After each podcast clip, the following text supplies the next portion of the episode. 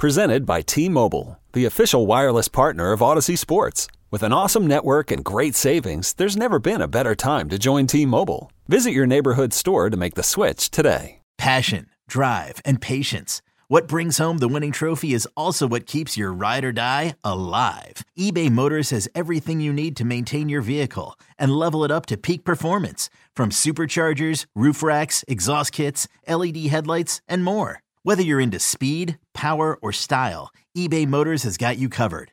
With over 122 million parts for your number one ride or die, you'll always find exactly what you're looking for. And with eBay Guaranteed Fit, your part is guaranteed to fit your ride every time or your money back. Because with eBay Motors, you're burning rubber, not cash. With all the parts you need at the prices you want, it's easy to turn your car into the MVP and bring home that win. Keep your ride or die alive at ebaymotors.com. Eligible items only. Exclusions apply.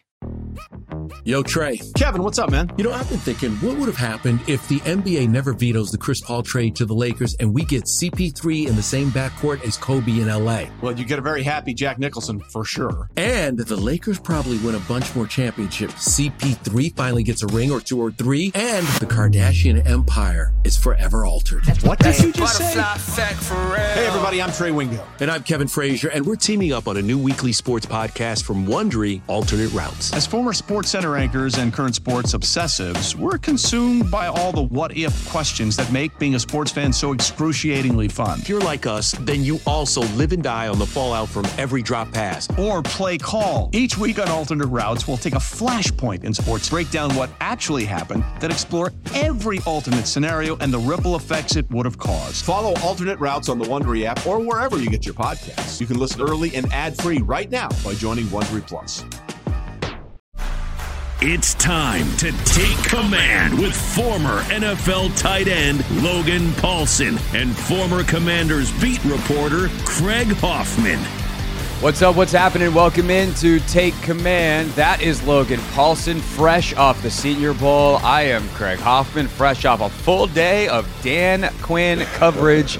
Here we go, day two, Logan. Uh, Dan Quinn probably here. Here's the funny thing: uh, officially hasn't been announced yet. I'm guessing that is going to be uh, something that happens today. Uh, I've been told by a little bird that perhaps Monday the introductory press conference uh, could happen. So uh, we will obviously be hearing from him eventually. But now we just continue to talk about him, and who better to do it than someone who played for him? that would be you, sir. is, is folks watching on YouTube can see the graphic. That's not my name there. That is yours, uh, who played for Dan Quinn back in 2018 with Atlanta. And uh, Logan, I mean, I'm just going to give you the floor. Uh, I obviously did a, a full three hour show yesterday talking about this, and um, I certainly will, will reiterate some of those thoughts on the podcast. But you hear the news, Dan Quinn's the guy. What immediately goes through your head?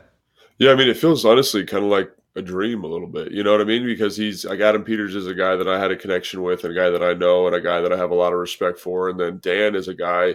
Again, you bump into guys over your court over, over your playing career, and you're just like, this guy's a special person, and um, and I mean that with like the utmost respect in the sense that like he's just he's his his his engagement with the players was so high. His care about the players was so high. His ability to kind of motivate and get the most out of the players on a day-to-day basis i thought was incredible. So i just think it's a tremendous it's a tremendously like in terms of just like quality human beings who've had success in the nfl um, you know i think this is this is pretty fantastic. So I, am excited about it and i know there's some people who you know maybe feel differently but I, I think as we talk through dan quinn and what he's done and you know my experience with him i think maybe people feel a little bit differently so yeah, I mean the the early pushback is that it's Ron Rivera 2.0, and I'm not going to be obtuse enough to say I don't understand it on the surface. I just think they're two very different people in two very different situations. And the the short version of it is simply this: like Dan Quinn is a really good football coach, who's being hired to be a football coach. And by the way, I think he's a better football coach than Ron Rivera. You know, I don't. We don't need to spend time debating that, and time will tell ultimately uh, in terms of this role. But on, on a bigger structural level, like Ron Rivera was hired in this very silly coach-centric model that Dan Snyder modeled off of other places that didn't actually have that model work. Um, like he thought that's what was going on in, in Seattle, and it wasn't. Uh, he thought that's what was going on in New England. It was, but it was a huge problem in New England. Right. And he gave Ron Rivera all this power, and I think Ron very quickly realized like that was a bad idea. Um, and instead of giving it up, he tried to just power on through it. And four years later, here we are. Dan Quinn is hire, being hired to be the football coach. It is not personnel. It is not scouting. It is not any of that stuff. His involvement of that will be that of a coach to say, hey, this is what I'm looking for. These are the holes. This is what I need. His job is going to be to coach. And um, I think that that is really exciting because that also was a downfall of Dan's in Atlanta. Um, he did have some personnel control, was a little bit more involved in those processes. And you talked about uh, when we uh, you know, we're discussing him as a candidate, that one of the things that maybe he wishes he had done more was be more involved on the defensive side of the ball down there in Atlanta. And I'm curious kind of what the setup will be for him here. Uh, but ultimately, the the job for him is to coach the football team, and I think that in itself is going to make whoever they hired more successful, and especially a guy like Dan Quinn, who's very, very good at coaching football teams. Yeah, I mean, I totally agree. I think like when you get a talent like Adam Peters, you want to lean on that, let like lean on his expertise, and ultimately, like it's going to be Dan's team, and I think that's how it should be. But I do think you have a guy who's excellent identifying talent and understanding how to fit the talent to the scheme. And so I think if Dan can be very clear, and Dan will be able to be very clear, he's a great communicator about what he's looking for from a player standpoint. I think Adam's going to be able to go out in free agency and through the draft and find some of those guys. So I think that's why this is an exciting proposition, and I also think like you know, it's just Ron has a, like a there's a traditional nature to Ron, which I have a lot of respect for. Right? He's he's a player's coach. I think he's a good guy, but there's an energy to Dan that is very unique to Dan. And I say this like not to besmirch Ron, but to just kind of show you how special Dan is. Like, I, and I said I've said this a couple of different places, and I'm going to say it here again like I never had more fun playing football in my time in the NFL than when I was with him. Obviously, there was position coaches, and I had a great time with Kyle, all those different things. But he was a guy that just made it so much fun to go to work. And people say, "Why is that important?" And the guys just gave him more because they enjoyed the process, especially like veterans that had been other places. They'd come there and they would just pour everything into that organization. And I thought, like that, that comes from him, and he made specific decisions with coaches that um, you know, like had similar energies and similar passions, and it showed up. You know, like Coach Ulbrich, he's the he's the head coach of the senior. He was one of the head coaches of the Senior Bowl.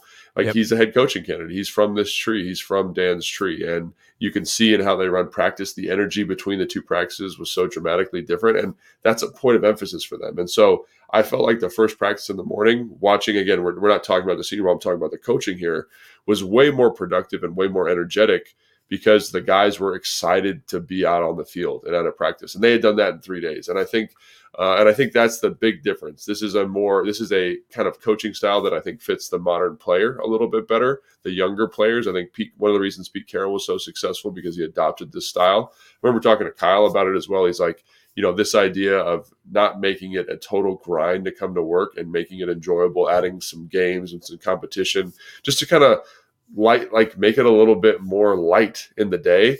Kyle's like i think that's one of the best things i learned from dan. And you know kyle's a guy that i think we talk about you know kind of with you know uh, very respectful tones because of his pedigree and his resume. But for him to be like this is one thing that i think is so important moving forward um, i think just shows you the impact that dan that, that dan has on people and that that dan can have on people. So again like it's um, i think like to your point the the gm coach division there, I think is going to be huge. But also, I think the energy that Dan's going to bring is going to be really exciting. And uh, you know, I'm not saying that this is like, you know, the, oh, it's done now. Like everything's fine, everything's perfect. Like coaching hires are now the next big thing, and they've always been a big thing. So we'll see how that process goes. But I'm really excited that Dan is is here and going to be a part of the Commanders moving forward.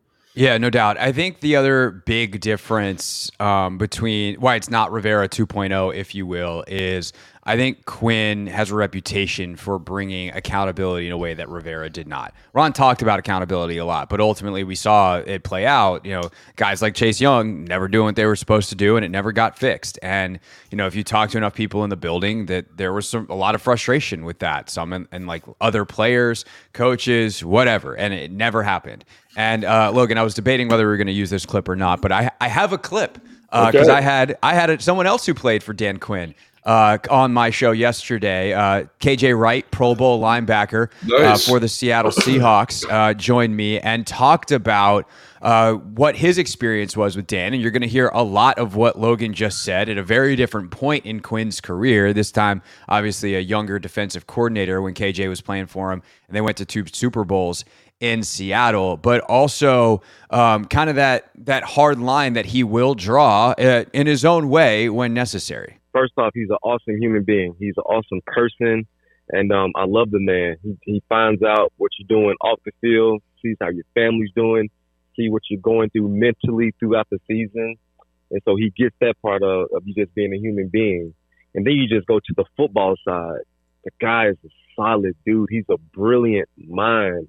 When you talk about the personalities that we had in Seattle, Richard Sherman, Earl Thomas, Michael Bennett, like you need a phenomenal leader to lead a bunch of those guys. And he held everyone to a very high standard. As talented and as good as we were, when we did mess up, Dan Quinn was the guy to address it and to make sure that we not slip. And obviously, what you saw, we was the most dominating defense for four years in a row. And so, um, just an awesome mind.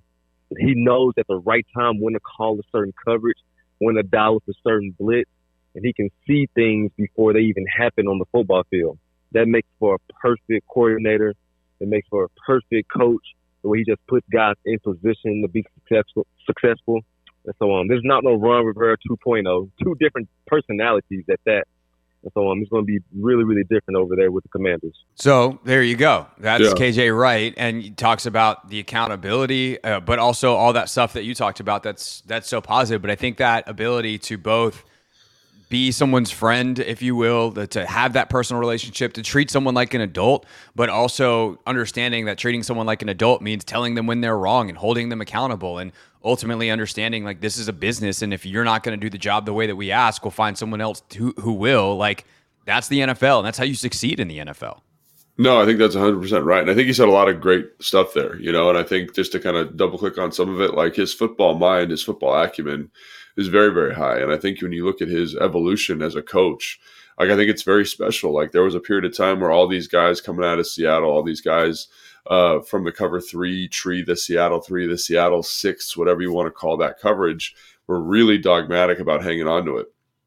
And when I was in Atlanta near the tail end of his time there, he was like, "We need to." I, there was, a, I could see it in his eyes, man. We come out to practice like we need to change this. And so then when he goes to Dallas, like it's almost a completely different defense. The principles are the same, you know, this bend but don't break, be aggressive in certain spots, find good pass rushers, put those pass rushers in good positions to be successful. But the coverage structures are different. The emphasis is different. And I think like it's just again to KJ's point, the ability to maximize talent. Like I think about, you know, if Parsons, who's obviously one of the best defensive ends in the NFL, if he's here in Washington last year in kind of this four down, just rush the quarterback, I don't know if he gets to 10 sacks. And that's saying a lot because Micah Parsons is a dynamic pass rusher. When you look at what Dan does for him and freeing up, freeing him up and maximizing the other people in that front, I think it's pretty special. So I definitely think he's a, f- smart football guy. Um, I think the accountability thing is also interesting. You know, it's going to be a little bit different than you know, like EB. It's going to be, it's not going to be kind of as you know um, aggressive, maybe kind of traditional, but he does a good job of, of kind of holding you to a standard while also walking that line. So again, it's you know, there's no perfect coach, but I I, I love Dan. Dan's an excellent human being. I, you know, that's what KJ said, and I, I can't reiterate that enough. Like it is that kind of care and compassion for the players. It gets them to play hard for them, and I think that that that can't be undervalued. And again, that cultural element, like as, as a head coach, he's gonna. I think he's gonna be doing less X's and O's, but that cultural element is really why you're bringing that guy in here. And I think you're gonna get 53 guys who want to come to work and want to be the best versions of themselves. And I think that's the other thing that I haven't really said before, but it's like when I was in Atlanta, he was fostering this this this intense growth with the players. He was encouraging you every day to kind of find something new. And so guys on their own, players on their own would stay after practice and work on stuff independent of coaches.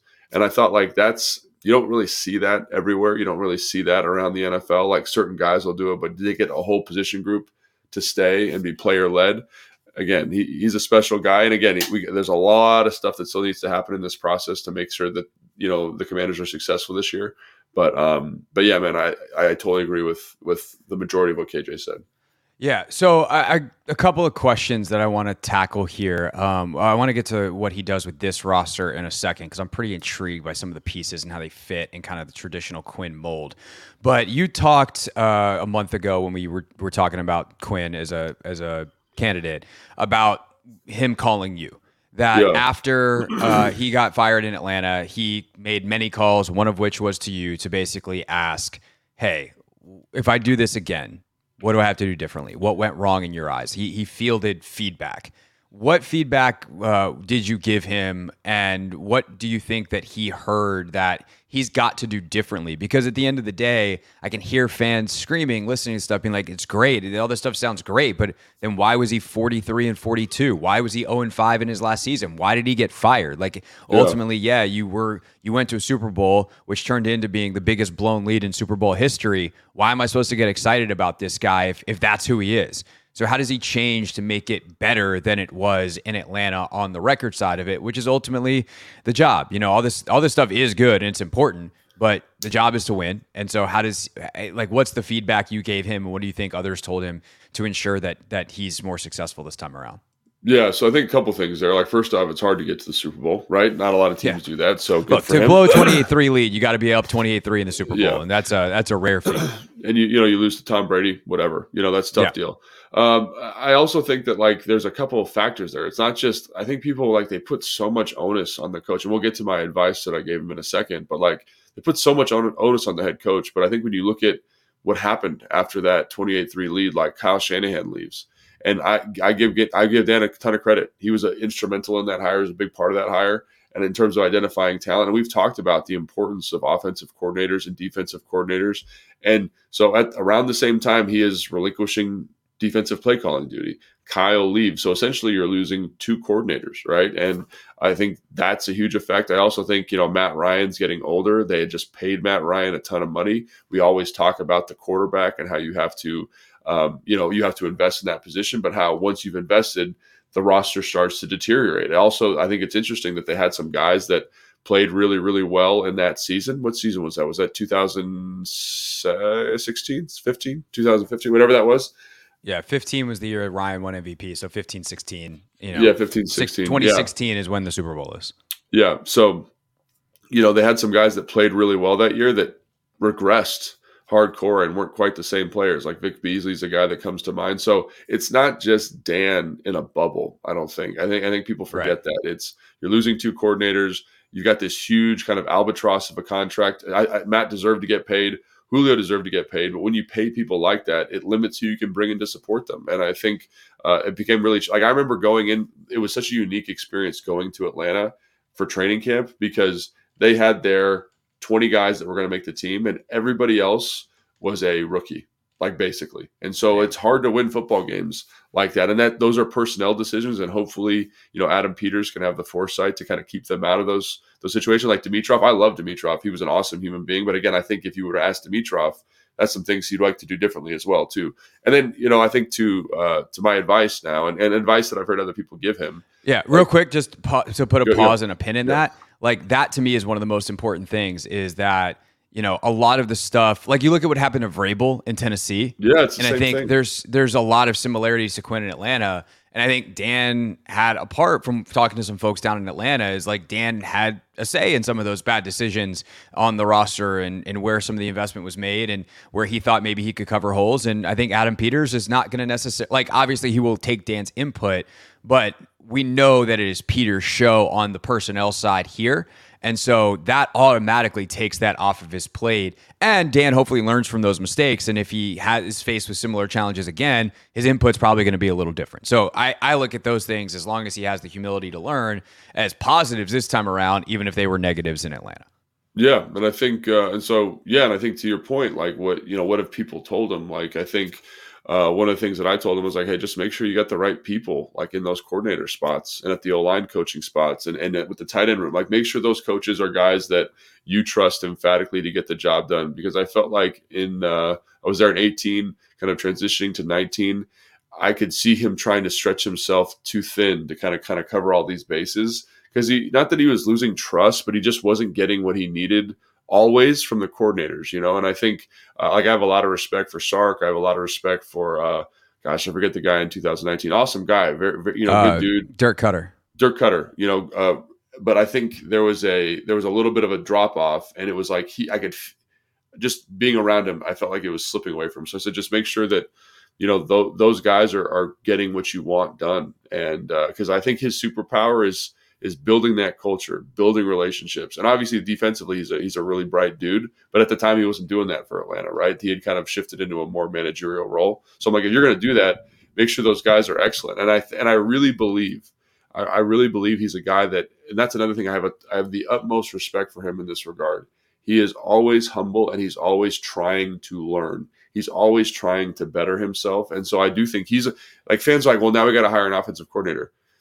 There, there's no doubt in my mind that Dan is fully aware of how important that hire is. He understands emphatically how important that is, and so like he's going to treat this like with the respect that it deserves, I believe. And I think that that's ultimately a good thing to have someone with that kind of awareness. And you know, I've talked to other people who who he, he was on calls with, and and just how receptive he was to their feedback as well, I think was also fantastic. So I, again, I'm I have I have confidence that that this is this is going to work better because he is a guy that is constantly learning and constantly improving himself. And and people say, well, like you know, that's just words. But I say, look at what happened in Dallas. Look at how he changed. Look at how the defense changed. Look at how he evolved. Look at you know what I'm saying. And I think those things are are incredibly important just to be aware of. Like there, there's a historical context here to his career that is different than the comparison in Ron, I think. And I think that's the thing that really sticks out to me about this hire and about this relationship with Adam Peters that makes this so different. Like he's he's learned, he's better, and I think we're gonna have a better result here in Washington. Old Man Winter here. If I had it my way, it would stay winter all year long. Short days, wind chill, black ice, and a good polar vortex. Oh, heaven! Wait, is it getting warm in here? Your cold snap is over, Old Man Winter. Spring has arrived. Spring. Spring is here, which means it's the perfect time to get away in the Hyundai you've always wanted. Visit the Hyundai Getaway Sales Event, where you can get great deals on all of our award-winning Hyundai models, like the tech-filled Tucson and Kona, as well as the spacious Palisade. Enjoy wherever you go with the peace of mind that comes with America's best warranty and three years or 36,000 miles of complimentary maintenance. But hurry in, these deals won't last. Add more joy to your journey at the Hyundai Getaway Sales Event. Now get 0% APR or up to 1500 bonus cash on the Hyundai Tucson. Now, during the Hyundai Getaway Sales Event. Offers end soon. Call 562 314 4603 for details. So if Dan Quinn called me and asked me advice, he's like, "Hey, I, I haven't heard of you, but you seem to have talked to a lot of people that I know. Uh, why don't Why don't you give me some advice?" I'd be like, "Well, this is weird because this is hi Dan, nice to meet you." But no, I, I think that one of the things that KJ told me yesterday in a different part of the interview that I would tell him is, you got to be involved in the defense. Like Dan Quinn is too good of a defensive mind to be a CEO head coach. And I thought KJ was really interesting. And he said, I would tell, because I asked KJ that question. I was like, I don't know if you were one of the calls, but like if you were, slash, you know, if he were to call you, what would you tell him? And his first thing was, you got to call the plays. He's like, you are too, and th- this is a guy that I really value that from because he played on the side of the ball with Dan Quinn as a play caller. Like Right. that's an experience for all your experience with Dan. Like you didn't have that um, where KJ was was in those situations on the field with with DQ sending in the plays, and he was KJ was like, we were always in a good one. Like we always had the answer, and obviously in Seattle it was a lot easier because often the answer was cover three, go do your thing. Right. But he dialed up the blitzes and changed it up just that little bit that he did in Seattle, always seemingly at the right time. And that feel for that, which he's continued to show in Dallas, who was fifth in total defense last year and has been very good his entire time there. Um, is really valuable. And, and KJ pointed to DeMeco Ryans and what he's done in Houston and setting it up that way. That we think of the play calling thing with Kyle and, and Kevin and Sean and, and Mike and uh, other Mike, Miami Mike and Green Bay Yeah. Mike, uh, or Matt uh, in, in Yeah. Green Bay and Mike in, uh, which by the way, Mike LaFleur, uh, Matt's brother, who is actually named Mike, and now that I've confused the hell out of everyone, uh, is is a potential OC candidate. We'll get to more coaching candidates um, in a second, but um, all those guys are play callers, and we think of that as an offensive thing. like, oh, if the offensive head coach gets the job, he's got to find a way to maintain play calling responsibilities. And well, if they do it on defense, it's going to be Brandon Staley. And it's like it doesn't have to be. You know, right. it can be. It can be DeMeco Ryans. And yeah. KJ was adamant that Dan should keep that play calling role. Now, I do wonder um, if you know, it was reported yesterday. Uh, I've still only seen this uh, from Aaron Wilson, who's been covering the NFL forever, and I, I don't doubt it. But um, Aaron Wilson was reporting that Joe Whitt Jr., who was thought by many to be the defensive coordinator in waiting in Dallas if DQ left is actually going to come here and be the defensive mm-hmm. coordinator. Mm-hmm. It certainly seems like he's going to be bringing someone, if not multiple someone's with him from Dallas who might know him and his play calling tendencies very well and could execute that at a very high level. But I, I kind of hope that he does. I hope that Dan sets this up in a way where, yeah, he's the head coach and he's got CEO responsibilities, but that he's involved in the defensive side of the ball because I, I do think often coordinators – who are great. And Dan Quinn is one of the best defensive coordinators in the last 15 years of the NFL. I mean, the two years in Seattle are like the two years of resume that any DC can offer that are better than what Mike Macdonald just did in Baltimore. Like right. they were one in yards, one in points, back to back years in Seattle.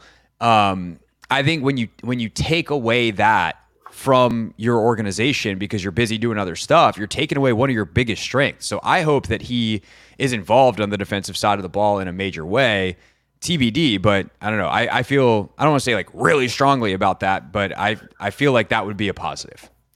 No, I do think so too. And I think when you look back to the game that the Commanders had against, or both games that the Commanders had against Dallas this year, like he does have an excellent feel for like how to call games and how to get them in the right call. And there's times where it's almost, at least in the first uh, first Washington game, uh, that like I felt like he almost knew he almost knew the call. Like he obviously he didn't, but like you kind of felt like he just had that kind of anticipatory, anticipatory feel for the game, which is always really cool to see. And I, again, I do think that that speaks to his talent. And, and you mentioned Brandon Staley there, and one of the things about Brandon Staley that I've heard from multiple people is that Brandon Staley took the job when he was relatively young and he hadn't cultivated this tree or this infrastructure of, of coaching relationships.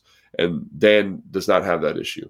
Dan knows right. everybody in the NFL. Like Dan has a very strong connection to the Kyle Shanahan tree. So if Kyle has somebody that he feels is dynamic as a play caller or has an opportunity to be something, he's got that relationship. He's got that stuff in Dallas. He's got the stuff from Atlanta. He's got the stuff from Seattle. And so I think like there's a, I have a higher confidence level that you're going to get a better staff. And then with that better staff, like you said, you know, he can bring in pieces to support himself. And I think people forget that like Kyle, when he's in when he was in um, San Francisco had Mike McDaniel, who was not the OC, but did a lot of the day to day grunt work that so Kyle could a be the head coach, but also be still be the OC and still call plays. Yeah. And, so, and by the way, uh, just to use a non Kyle example, because we talk about Kyle all the time, like right. um, in in uh, Cincinnati, Zac Taylor's the play caller. Brian Callahan did a lot of the day to day OC stuff, and he did it well enough that he just got hired as Tennessee's head coach. Absolutely. And I think Sean McVay, when he was here with Jay, like Jay was the OC, but totally. Sean did all that stuff. Uh, O'Connell, like Wes Phillips, does all the kind of grunt work there. So there's a, there's a precedent for having someone that you're very familiar with, right? That you can come in and I'm sure that you're going to give a long leash to. But I also think that, um, you know, you can still be involved with. And because, because again, Sean did the whole game plan, like he did everything. Uh, Mike McDaniel did the whole game plan, and Kyle and Jay were smart enough to kind of just oversee tangentially and feel comfortable enough, comfortable enough to call the game. So maybe you get a relationship like that here um, between Dan and the guy from from Dallas. So so we'll see. But I do think that there are precedents for making sure again, and it goes back to the staff, man. Like both of those guys and these all of the guys we just referenced, you know, Wes Phillips, Sean McVay, Mike McDaniel are incredibly smart people and they're incredibly innovative. And they, because of their intelligence and innovation, deleverage that play caller in a nice way. So if again, it comes down to making sure on this staff you've surrounded yourself with dynamic people, young people, ambitious people. Because I mean, everyone kind of cites that. What was that 2013 uh, staff? Yeah, like that was a big characteristic of that. It was hyper competitive, and they all wanted to get better. I think as long as you can get a, a semblance of that here with this staff, you know the competitiveness the drive the the hunger to be better i think you're going to be in a pretty good spot and ultimately like that's what we, we've talked about this at nauseum but i think people sleep on how important this part is. You know, GM's big, head coach is big. This is these are the these are the troops on the ground, man. These are the guys that are getting your message across, keeping that cultural message uh, intact. So I think it's going to be Im- imperative, quite frankly. Yeah, no, and and just to be clear, like that, we haven't really talked about the process yet, um, but we should, and we'll get there in a second. But I think that people like made this out with Quinn like it was some outsized, extraordinary thing. If they hired Mike McDaniel, if they hired Ben Johnson, right? Yeah. The staff would have been insanely important because it's insanely important for everyone. I mean, right. I think Kyle Shanahan is the best uh, head coach in football. Um, You know, Andy Reid right there. Their staffs are really, really important. If Andy Reid doesn't have Steve Spagnuolo, they're not in the Super Bowl. Correct. Like if Kyle Shanahan doesn't have Mike McDaniel and Brian Griese and you know Klint Kubiak, who we'll talk about in a moment, like if he doesn't have that that buttressing to allow him to be great at the thing that he does and to fill in the holes uh, on the rest of the the staff, then it's not going to work. And I think that was a huge failing of the last four years. We've talked about yeah. that a lot, where they didn't have the staffing in place, whether it was the right people or or the best people for the job, and and we've seen the results of that. So it's critically important for Dan Quinn and, you know, it's especially important on the offensive side of the ball if you have the number two pick and that guy's a quarterback and all that stuff, which is why I do think, like, if all other things are equal, you want to lean towards an offensive coach. But at the end of the day, the staff is important no matter what. Because like you said i love that that phrasing of it. These are the boots on the ground. And so it's going to be really important to see who he hires and and he's got a hell of a rolodex to pull from, which brings us to uh, some of the early rumblings and reportings, uh, Logan, as, as we are recording this at, this is always fun to timestamp a podcast, but 8:42 uh, currently in the morning on Friday. Uh, some reports early after the hire that Klint Kubiak is going to be considered for the offensive coordinator spot. Yet another guy off of that Shanahan tree. Uh, he is currently the pass game coordinator out in San Francisco. A lot of folks speculating that Brian Griese, the quarterbacks coach out in San Francisco, could be a potential OC candidate as well. And then there were some rumblings last night that Chip Kelly could be in the mix as well. The UCLA head coach looking potentially to get back into the NFL. Uh, obviously, was with the 49ers, uh, was with uh, the Philadelphia Eagles, and had some really good years. I think Chip's reputation in the NFL is probably not uh, it's not as bad as some people remember it because there were obviously some leaner years as well, and he got blown out very quickly in San Francisco. But um, what do you make of, of, any of these guys? I don't know how much experience you have. You obviously watch UCLA a ton, uh, as yeah. that's your alma mater. Um, but any early thoughts on on these names or or the tree that they are falling from? Yeah, so you know, obviously the Klint Kubiak one is interesting because you know Kubiak is, uh, you know, he, his father is very successful in his own right, and Kyle has a relationship with his dad when he was in Houston. Um, but that was the position that Bobby Slowik was in last year, the the pass game coordinator, right? So obviously there's a recent history and a recent precedent of, of a very talented guy coming out of that position, and that guy is going to be again kind of fall in that pseudo offensive coordinator category for Kyle, and if they're working closely with Kyle Kyle is going to be extremely, extremely uh, taxing towards them in terms of what he's demanding. So I think um, after being in that position for a year, I think he's probably, I don't know if he's ready, but I'm sure he knows a lot of football. And I'm sure he's, you know, I don't know, again, I don't know if he's ready, but I, uh, again, that, that football acumen is probably there. The one that I think is really interesting is Brian Griese because just every report coming out of there is like his his his development and his relationship with Brock Purdy has been so important in terms of Brock Purdy's development. Now, can he call plays? Can he get everything? Can he organize an offense? I'd like to think so, but I think that one because of the experience, because you know he's not long in the tooth, but he's a former player. He's been around football for a long time. He's coached at different levels. There's something about that that feels better to me. But again, he might not be ready either. And those are things that, and I, and that's the other thing is I think a lot of these guys aren't ready when it starts, but they get ready as it comes. You know, like I think about right. Kyle when he became the I got to see Kyle when he became the OC in Washington, and I got to see Kyle his first year head coaching. And he was was he fully ready for those positions? No, but he kind of learned on the job and got better as he went and improved and and developed into into the guy he is today. And then Chip Kelly to me is interesting too. I think, and I, at first I really I bar, I balked hard at that because I was thinking back Same. to you know, what he was with the 49ers, what he was in Philly. And in Philly, it was such a unique situation because they had this uber talented offensive roster. And it worked because you had Michael Vick, you had DeSean Jackson, you had Maclin and you had all this team speed, you know, Shady McCoy, and you could basically do whatever you wanted in that up tempo offense. And it wasn't like they were doing anything complicated. They just kind of out out athleted you and out revved you in terms of reps per game. But I think now when you watch UCLA, I've seen a a maturation from that, and I had to kind of think about it when you asked me about it this morning.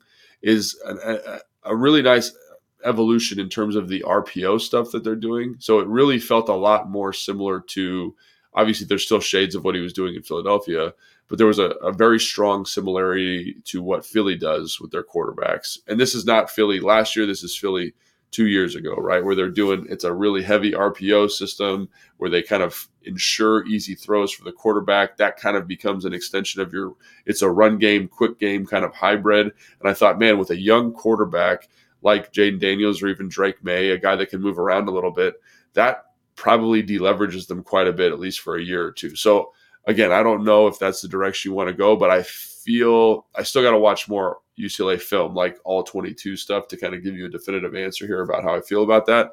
But I thinking about that wrinkle that has developed over the last 10 years of him being uh, in college and in coaching, I think to me because uh, the how prolific that was for Philly I'm like, man, that would be a really nice feature for a young quarterback come to the NFL. Yeah, it would be really interesting. Um, I was just looking back real quick at some stats. I mean, the first two years in Philly, Chip went ten and six. Yeah, um, was, and by the way, he had never been in the league before. Yeah. So he's got some NFL experience now, and the NFL game, frankly, looks a lot more like the college game offensively these days, yeah. uh, more than it ever has. Um, and that San Francisco team that went two and fourteen is one year in San Francisco. Like Jeremy Kerley was a leading receiver. That yeah. was a very, very not talented, uh, ultimately by NFL standards, roster.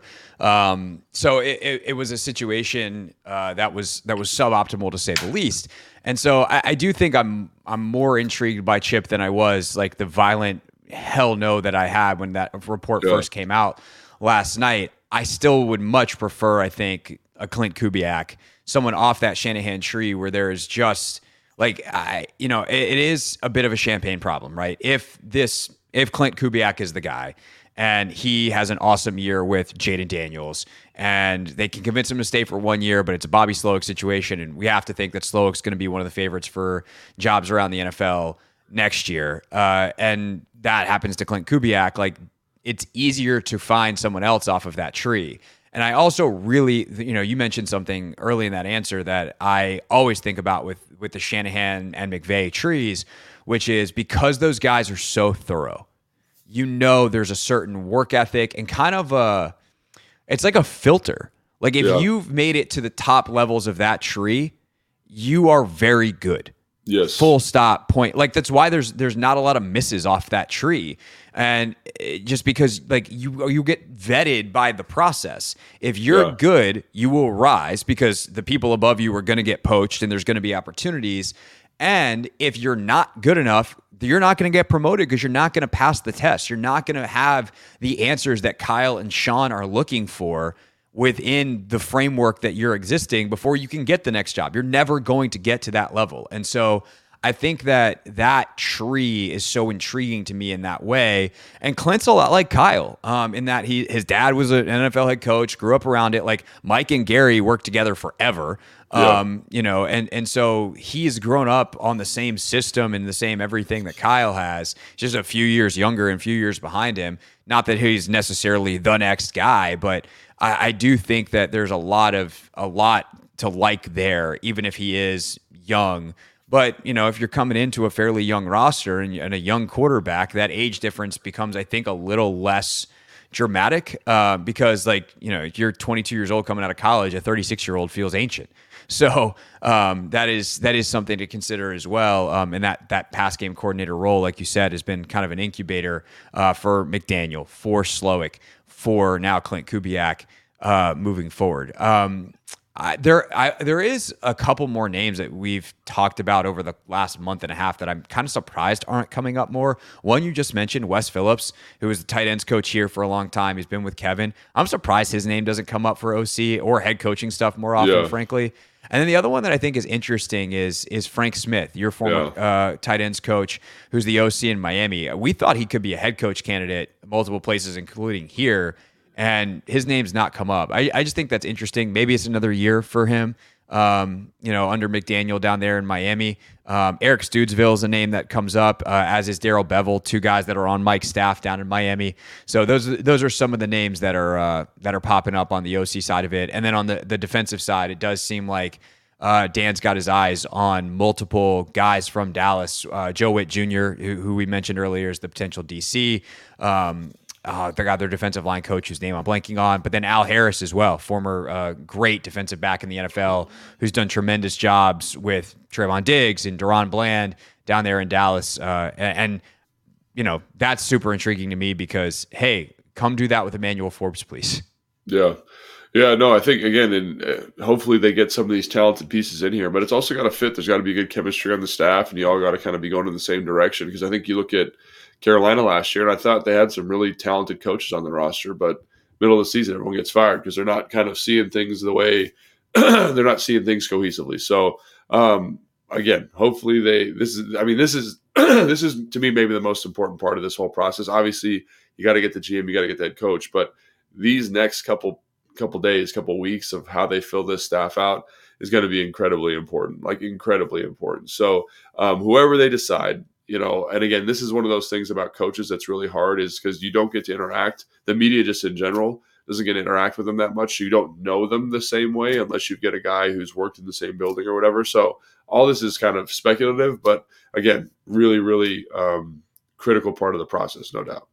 Yeah, for sure. And uh, it's worth mentioning that uh, for Klint Kubiak and Brian Griese specifically, those guys cannot be interviewed till after the Super Bowl. So if all of a sudden nothing is happening in the next couple of days, uh, you can bet your bottom dollar that they are waiting to interview those guys. Now there are relationships there, so you know it could they could back channel it through an agent and kind of know um, that that's that's going to happen, but they can't formally interview those guys until the Super Bowl is done. So uh, you got another eight days at least, if that's the role. Obviously, a guy like Chip Kelly could happen immediately. Um, so we'll see what happens there. Let Tend Dental make your dream smile a reality. We offer a variety of top rated treatments, including Invisalign aligners. And for a limited time, Tend is offering $750 off orthodontic treatments. Offer valid through January 31st, so don't wait. Visit hellotend.com slash sale. That's hello, T-E-N-D dot com slash sale. And book your free consult today. Wrapping up here on Take Command, two final buckets, Logan, that we have talked about throughout the show that we're now going to dive into. We'll get to how the current roster lines up with Quinn and kind of what we think he will do with it in a moment. But any final thoughts on the process, right? There was lots of consternation throughout, lots of ups and downs, lots of interviews, and then ultimately, you know, a lot of a lot of momentum in the media towards Ben Johnson uh, in certain circles, while yet other very plugged in. I would say the most plugged in people being like, "Hold on, like let's Yeah. let's settle down." Uh, Johnson Yeah. pulls out. Macdonald goes to Seattle. Ultimately, they get Quinn, but he's the last guy, and they're the la- well, I should say they're the last team to make the hire. Um, any any worries on how that all went down and how we landed here? Even if I think both of us see this as something that very much potentially Yeah. could work if some of the the key questions we've laid out are answered in the right ways. Honestly, I don't really have that big of a concern about it. And I think the reason I say that is because just when you talk again, when you talk to people who are plugged in, this wasn't like a one horse race. It wasn't like the Ben Johnson race. Um, it was apparently again, I- and, and this is from I'm getting this secondhand from people, and this was consistent through all the people that I talked to. It wasn't like Ben Johnson. It was like they're all pretty close, and they all had kind of their warts. They all kind of had their issues, and the uh, the the the committee had reservations about guys you know that I think the people weren't uh, uh, the public wasn't necessarily aware of. So uh, again, like to me, this is they did their due diligence. Ben Johnson, no one got Ben Johnson, right? No one got Bobby Slowik. They both went back to their respective teams. Um, Macdonald, well, I think they, you know, there was he's very, very talented. I didn't talk to anybody familiar with the process, but people that I know in Baltimore, and they were like, you know, he does come across sometimes as a young guy. So maybe in terms of just me totally, uh, con- this is total conjecture. Maybe they didn't think he was ready. I don't Yeah. know. But and by the way, Josh Harris has a long history of hiring experienced coaches, or at least Right. guys that have been like, you know, his first hire in Philly for the Sixers with Brett Brown, long time Gregg Popovich assistant, not Right. young hotshot assistant.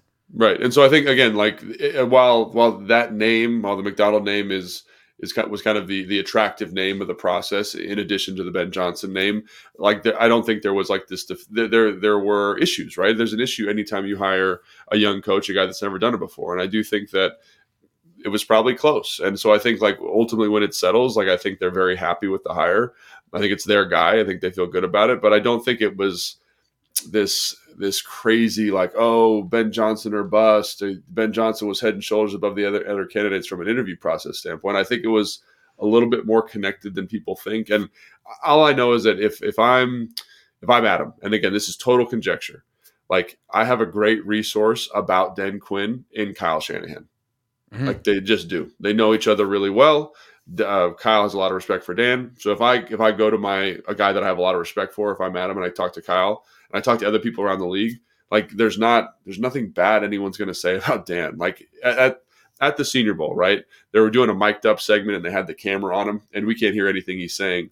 But during the practice, everybody is coming up to him and dapping him up and saying congratulations about that. You know, because I got to talk to him afterwards. He's like, "Oh yeah, everyone's really excited about the hire." So, I, again, Dan's well respected around the league. People have a lot of like this. This fee again. There's not as long as you think about it as not like a one horse deal. I think it makes a little bit more sense about why this is okay. And I, and I and I genuinely think that's how the process went. No, I agree. And I think that because we see it from the Washington side, we have burgundy and gold colored glasses on. And Right. in this case, I, I say that phrase to say your timeline as you look down at your watch through your burgundy and gold colored glasses is going to look very different than it looked from the outside in a more neutral, uh, objective point of view. Uh, nevertheless, a Detroit Lions blue uh, tinted glass, which is really Ben Johnson. Like, I is it optimal what happened with him? Absolutely not. Um, you know, he text, sending a text while while the the interviewers are on the plane to come to get you or to come interview you, I should say, is not ideal. But that happened less than 48 hours after he lost a playoff game Right. there, there's not a ton of time for him to consider. And I, he was probably like, you know, I kind of want to see how the things go with Detroit. And he was apparently pretty clear about that, telling people he was going to be very selective and that he might go back. Like he's just a different dude. Yeah. And I, I don't Right. think in a bad way. Like I think No. ultimately this will serve him well uh, in wherever he goes. But he really did want to go back and uh, once there was unfinished business and Sunday he loses, Monday is locker clean out day and he's probably thinking long and hard about it.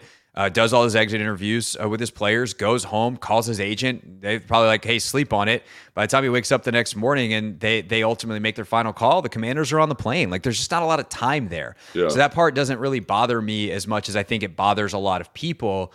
And then, you know, the reality and is ultimately, kind- I would say Yeah. like you don't want a guy who's. If I'm the Commanders, I'm grateful that he did. Yes. because I don't want a guy. hundred who's- percent. I don't want a guy who's half in and half out.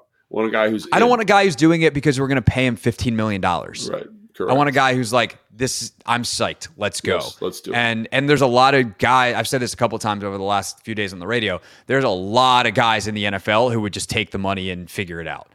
Right. Um, and convince themselves until they're three years in, they suck at it and they realize they were never all in in the first place. And then they're giving an interview seven years later and like, I never should have taken that job. Like, Right. you don't want that. Ben Johnson Right. saved you from that. You should be grateful. That's not a negative reflection. That's a positive reflection, even if it was messy. Yeah. Um, but then there's also the reality of the timing of who else they were interviewing. And Kime talked about this with me yesterday on the radio, and I'm sure he's talked about it on his podcast uh, as well. Uh, but because Aaron Glenn and Anthony Weaver were serious candidates for them, they needed to wait to interview them. And Right. also, they were treating that process, process seriously in terms of the Rooney rule. Like, they were like, these are real candidates for us. This is not us checking boxes and BSing a very important part of the hiring process. Right. These are real candidates for us, and we might hire them.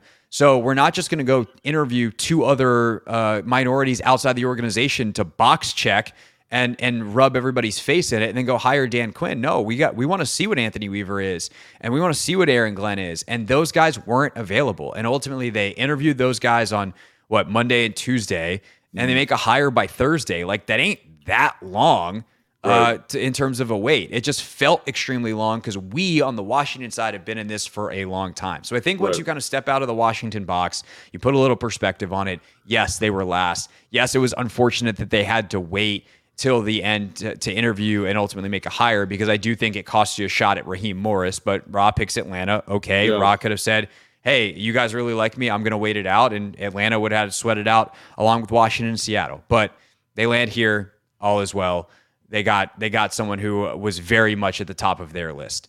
Um, last but not least, uh, and we can we'll dive more into this uh, in depth maybe on the next show, next couple of shows. Obviously, uh, coming up early next week, we will do a full Senior Bowl recap. That will be our next podcast, as well as a reaction to uh, Dan Quinn's introductory press conference. But uh, Logan, any early thoughts on DQ, this defense, what he's likely to bring principle wise, and, and the roster as it stands right now?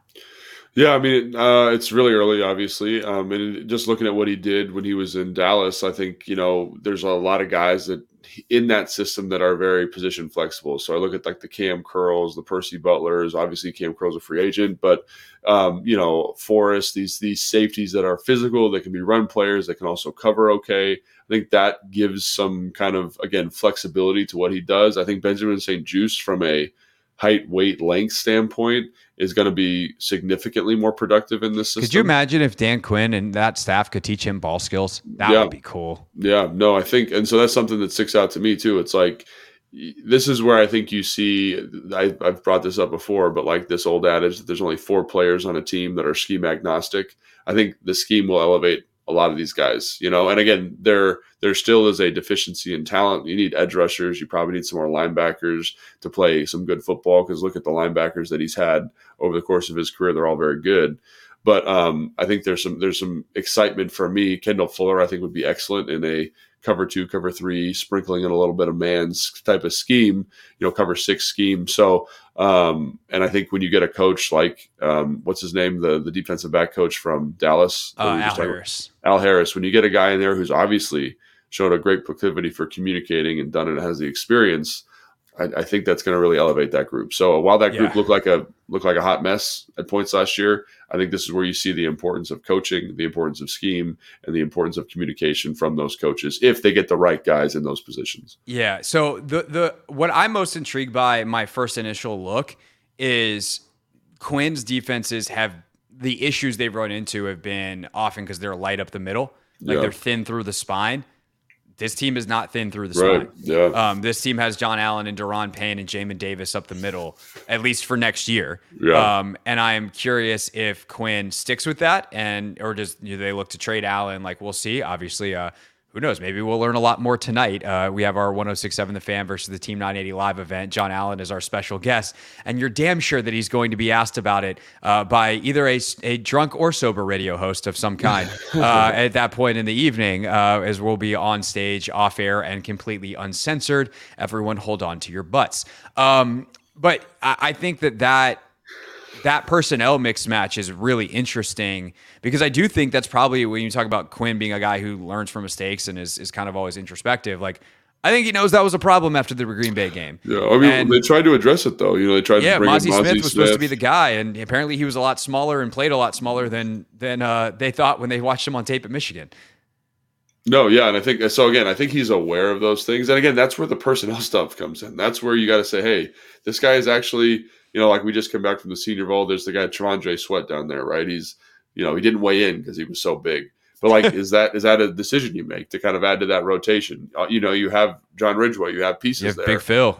yeah, Big Phil, you've got some pieces that you feel good about, but um, you know, like does that change how he calls the defense? I would assume yes, you know, because he kind of a lot of the stuff he does on third down is getting kind of those tweener guys, those big like bigger defensive ends to play defensive tackle, those smaller rush linebackers, so you can run kind of pseudo blitzes and overloads just with the front four. So Right. again, I, I think there are some you got to have some additional pieces there for sure to make that work. But I do I do think there that the defensive tackle personnel here is unique, kind of more similar to what he had in Seattle because I think people forget like that defensive interior was very very physical and they were big. Yeah.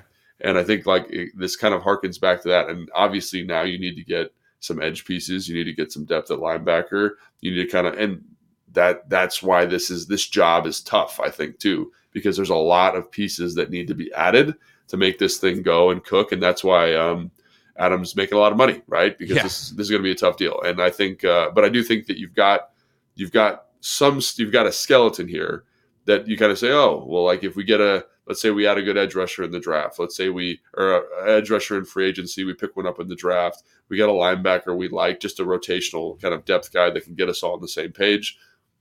You know, maybe the the, the, the, scope of the defense feels a little bit different going For into sure. next season. And hey, if Forbes becomes the playmaker he was drafted to be, right. Um, that to me is like the most exciting guy with terms of fit is cover three. The, yeah, you got the well, just you got the coach and the coaches who have created the best turnover creating corners in the league the last couple of years. Great point. And one of the best guys that we've ever seen do it at the college level, who was. Uh, just heinously poorly coached as a rookie. Um, so let's see what he can do in year two. All right, much more on this obviously to come. Uh, much more on Logan's trip to the Senior Bowl. We are going to get very draft heavy very quickly with this coaching search wrapping up. We'll talk about the coordinators as they get in, film studies, the whole deal. You know how we do here on Take Command unless you're new. And well, that's what we do here at Take Command. And you should subscribe to our podcast so you do not miss any bit of this golden analysis. Uh, I will see you guys later on today if you're listening on Friday uh, for the Hoffman Show, 4 to 7 on the Team 980, including a visit from the man who has called more Cowboys games on television than anyone the last three years, Kevin Burkhardt, the play by play voice for Fox. Um, the uh, the lead play by play voice. He will join me. Uh, my boy Clint Yates will join me on a Friday, uh, and we'll see who else stops by as well as uh, the crew shows up there at the Bethesda Theater ahead of our live event tonight. And uh, if you're listening to this over the weekend, all that stuff already happens. You should go check the Hoffman Show podcast wherever you're listening right now. We'll see you early next week for the Senior Bowl recap and a recap of Dan Quinn's intro presser. For Logan, I'm Craig. See ya. Thanks for listening.